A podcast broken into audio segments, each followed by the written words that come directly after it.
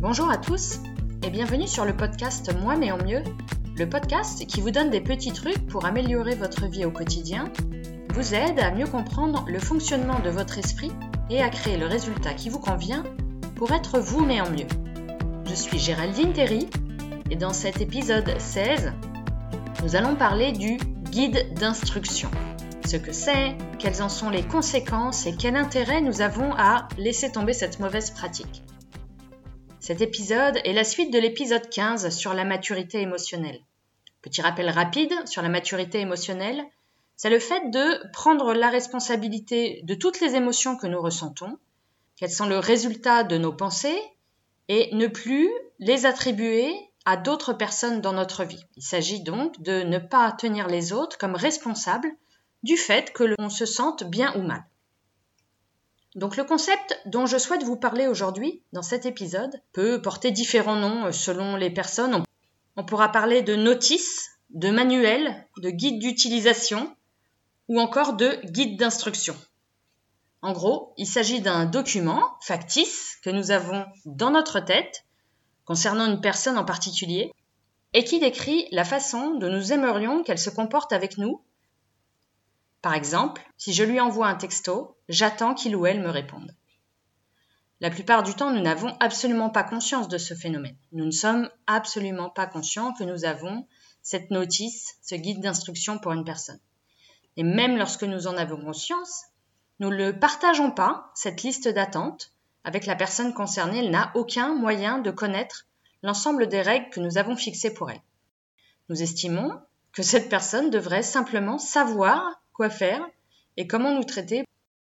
Si on n'y réfléchit pas, ça peut paraître normal hein, d'avoir des attentes envers une personne, surtout un conjoint ou une conjointe. Et pourtant, nous serons très malheureux si cette personne ne se comporte pas comme nous le souhaitons. Je pense que nous avons tous et toutes un guide d'instruction hein, pour quelqu'un, pour nos proches. Nous avons euh, plein d'idées sur la façon dont nous aimerions qu'il se comporte avec nous. Et pourquoi on fait ça? Parce que nous sommes persuadés que s'ils étaient plus comme nous voulions qu'ils soient, alors nous serions plus heureux, nous nous sentirions mieux. Mais souvenez-vous, être heureux, c'est une émotion et nos émotions sont créées par nos pensées. Ainsi, notre bonheur ne provient que de nous, de la façon dont nous avons d'interpréter les choses indépendamment de notre partenaire. C'est pourquoi nous pouvons par exemple être célibataires et très heureux ou encore en couple et très malheureux.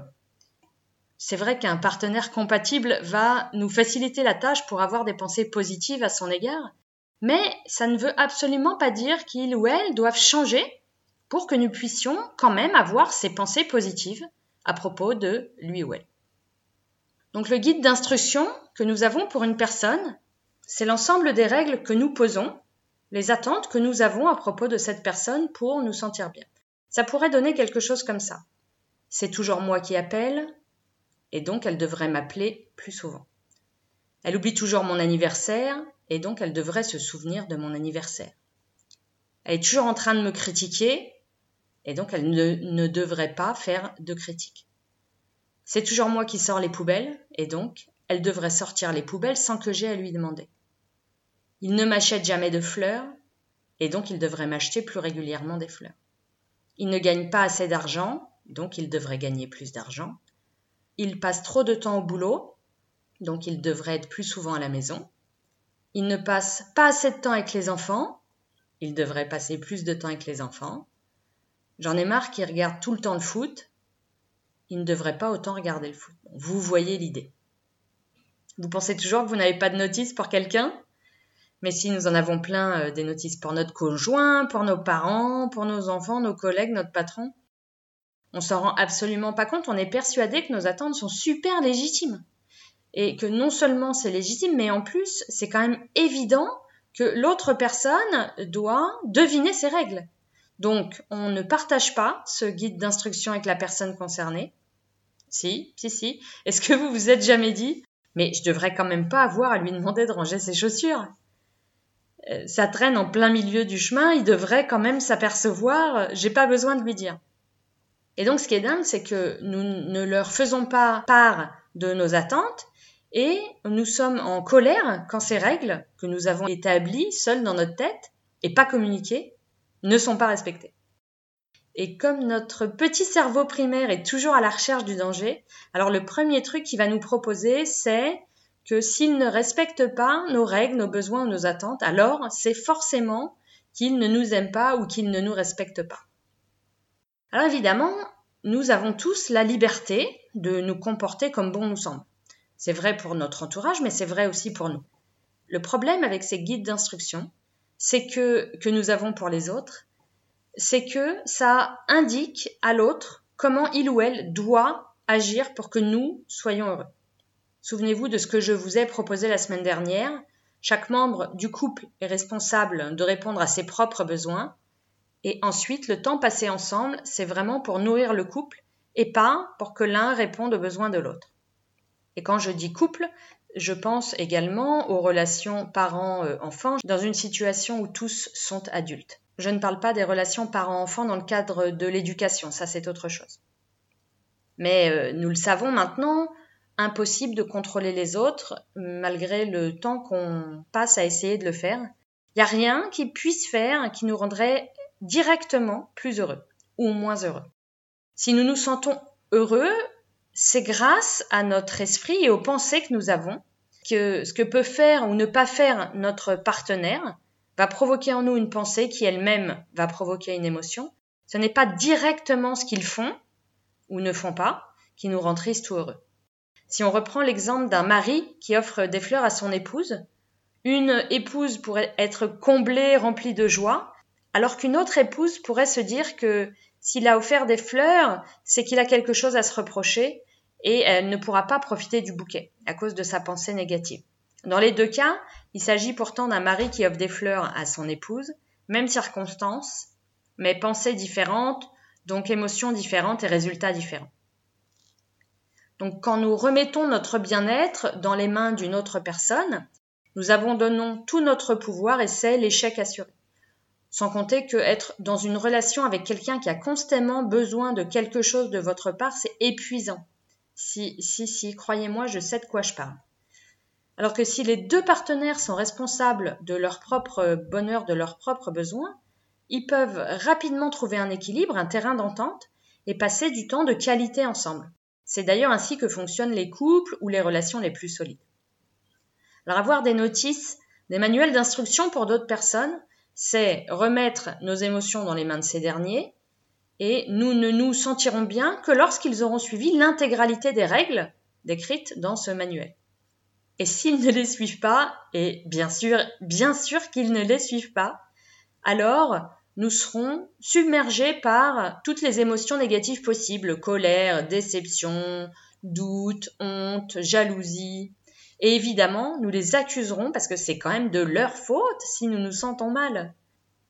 Alors comment se libérer d'un guide d'instruction?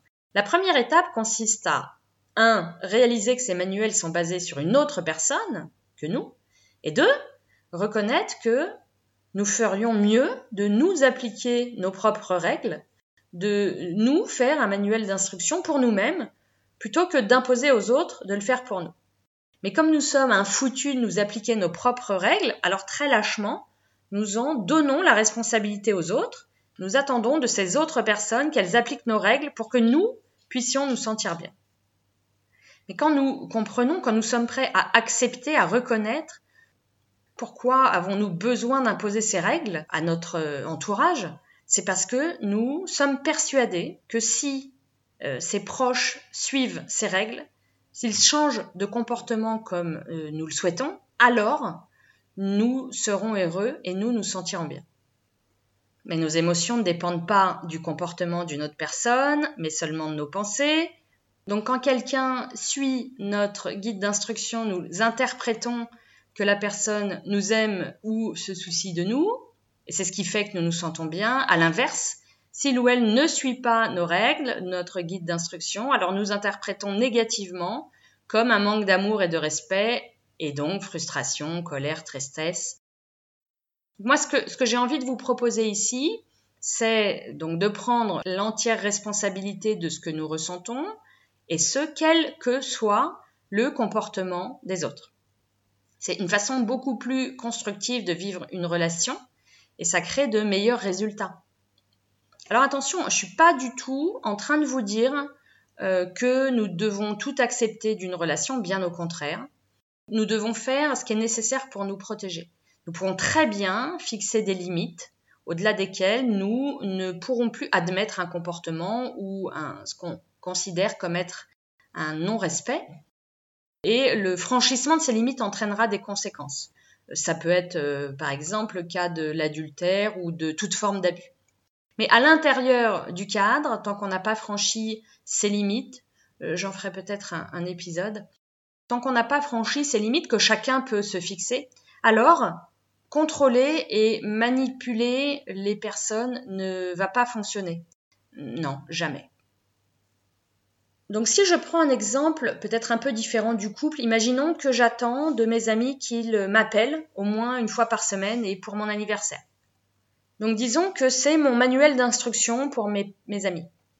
Je ne leur dis pas ce dont j'ai besoin ou envie, c'est juste une attente de ma part. Parce que je me dis que quand même, c'est évident, ils doivent, ils doivent m'appeler, c'est, ils s'en doutent, quoi, il n'y a pas besoin que je leur dise, c'est la moindre des choses. Donc qu'est-ce qui va se passer si mes amis n'honorent pas ces règles? Bah, Je vais me sentir frustrée, je vais leur dire que bah, ça m'a embêté, euh, qu'ils ne m'appellent pas. Donc là, je prends le risque que euh, ça engendre encore plus de frustration et de problèmes avec mes amis. L'autre alternative, c'est que s'ils veulent m'appeler, ils m'appellent.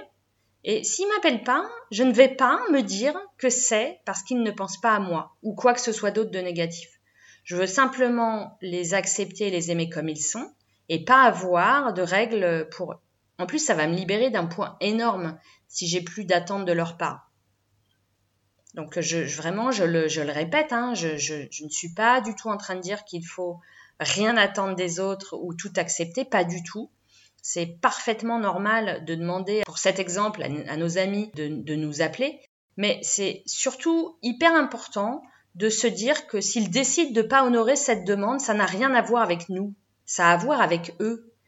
C'est nous qui décidons quoi en penser, comment l'interpréter, et surtout nous questionner sur est-ce que cette façon de voir les choses m'est utile? Est-ce que ça me sert? Parce que même s'ils ne nous appellent pas, on peut complètement continuer de choisir de les aimer et de les apprécier. Donc j'ai pris l'exemple des amis, bien évidemment, mais le principe est exactement le même pour des relations amoureuses, des relations avec nos parents, avec nos enfants, encore une fois, lorsqu'ils sont adultes. Toute forme de relation. Alors bien sûr, c'est pas quelque chose que nous avons l'habitude de faire. Hein. Nous n'avons euh, probablement jamais agi comme cela. Donc euh, je comprends que ça puisse euh, provoquer de l'étonnement ou un peu de résistance chez vous. Ça, ça va vraiment pas vous paraître naturel. Mais je vous invite vraiment, vraiment à réfléchir à ce concept parce que c'est un outil formidable pour avoir des relations saines, agréables, durables et sans conflit. Moi, j'essaye de le mettre en pratique. C'est pas forcément euh, facile tout le temps. J'y arrive pas forcément tout le temps. Mais à chaque fois que j'y parviens, je gagne dans la qualité de mes relations. Donc, n'oublions pas, si une personne ne fait pas ce que nous attendons d'elle, nous avons euh, toujours la possibilité de lui faire savoir que, euh, voilà, sur ce coup-là, elle nous a un peu déçus, lui expliquer pourquoi elle n'était pas au rendez-vous et que la prochaine fois, on aimerait vraiment qu'elle se comporte différemment. Je vous fais un petit rappel euh, rapide parce qu'on l'a déjà vu des quatre principes de la communication non violente. Hein, c'est les travaux de Marshall Rosenberg. Donc premièrement, euh, observez mais ne faites pas de jugement de valeur, hein, ne, pas généraliser, donc évitez les euh, tu es tout le temps en retard et proposez plutôt nous avions rendez-vous à midi, les midi 20, j'aurais aimé que tu m'avertisses du retard. Exprimez ce que vous ressentez, partagez vos émotions, par exemple, euh, quand tu me fais ces critiques, je me sens rabaissée. Identifier sa propre attente, son propre besoin. Les besoins, c'est à la base de la communication non violente. Marshall Rosenberg disait les, les jugements portés sur autrui sont des expressions détournées de nos propres besoins inassouvis. Et enfin, exprimer une demande. Il ne faut pas attendre que les autres devinent nos besoins, il faut les exprimer. Hein. Ça nous évitera de porter des jugements euh, aussi incorrects que hâtifs sur les personnes qui nous entourent. Donc, si je veux reprendre l'exemple du rendez-vous, disons que vous avez rendez-vous avec une personne et que cette personne arrive en retard. Donc plutôt que de lui en vouloir, de ruminer ou peut-être même de faire la gueule, Vous avez toujours le choix de lui dire gentiment et naturellement que vous êtes un peu embêté qu'elle soit en retard et que la prochaine fois, vous aimeriez bien qu'elle vous prévienne si elle a un souci. Il n'y a pas besoin d'en faire un problème en fait. On, a quand même le, droit de s'exprimer euh, naturellement euh, avec les gens qui nous entourent. Et je vais me permettre d'insister sur un truc. Vous avez sans doute la certitude d'avoir raison. Hein, vous vous dites que mince, après tout, être à l'heure, c'est normal et que euh, c'est quand même pas à la personne qui respecte l'heure d'aller excuser la personne qui est en retard. Mais moi, je n'ai qu'une question à vous poser. Est-ce que vous trouvez que ça fonctionne? Est-ce que vous pensez que c'est efficace? Il est où votre avantage? Est-ce que vous souhaitez continuer d'avoir des relations avec cette personne qui certes arrive en retard Ou est-ce que votre rancœur vaut euh, le fait de ne pas profiter du temps que vous passez ensemble?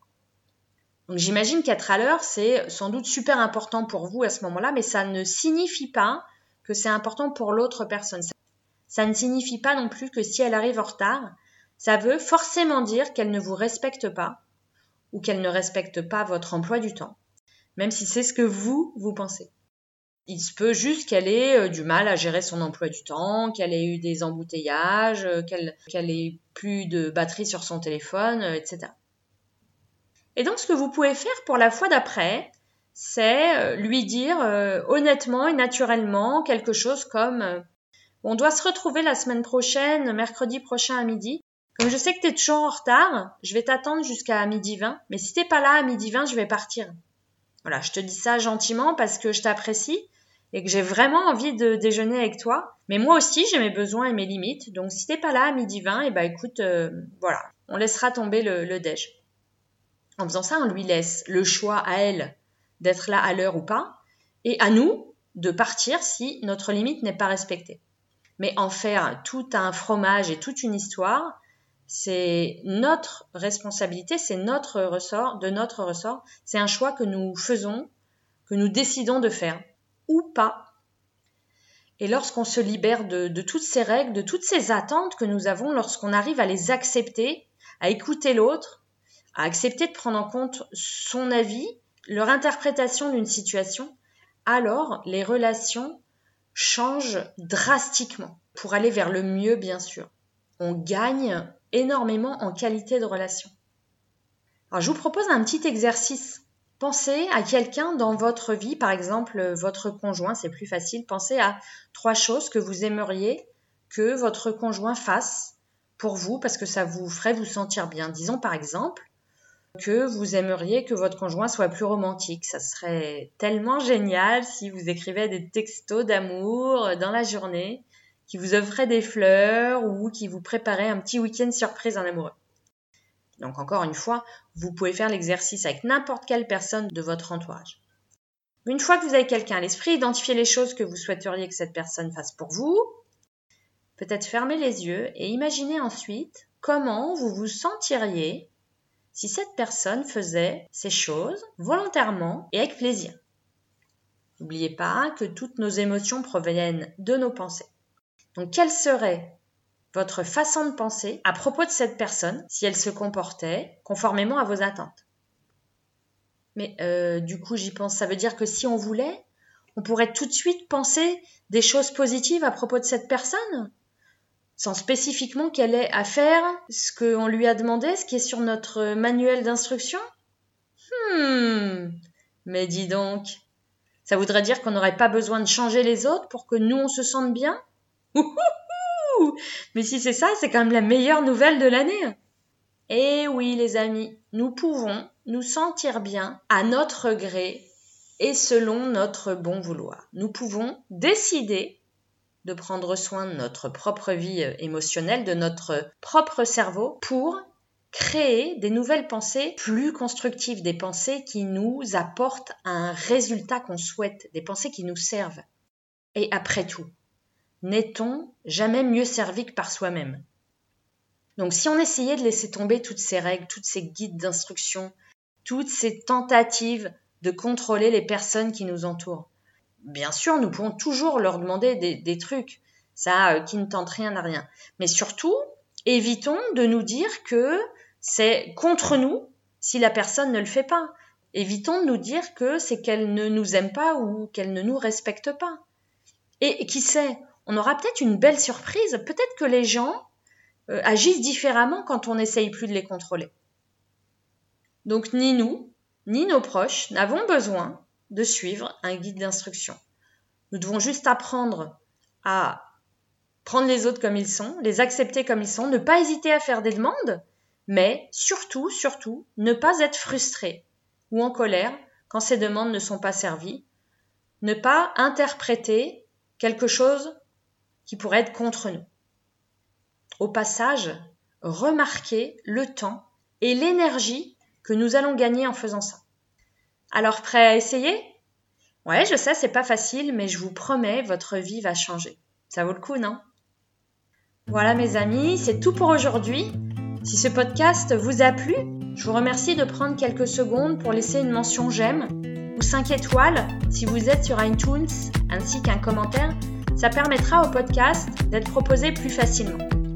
Pour retrouver tous les podcasts, les notes ou exercices de l'épisode ou encore prendre contact avec moi, je vous donne rendez-vous sur le site web www.gtcoaching.fr, g-e-t-h-e coaching.fr. Merci et rendez-vous la semaine prochaine pour un nouvel épisode. Et d'ici là, continuez d'être vous mais en mieux.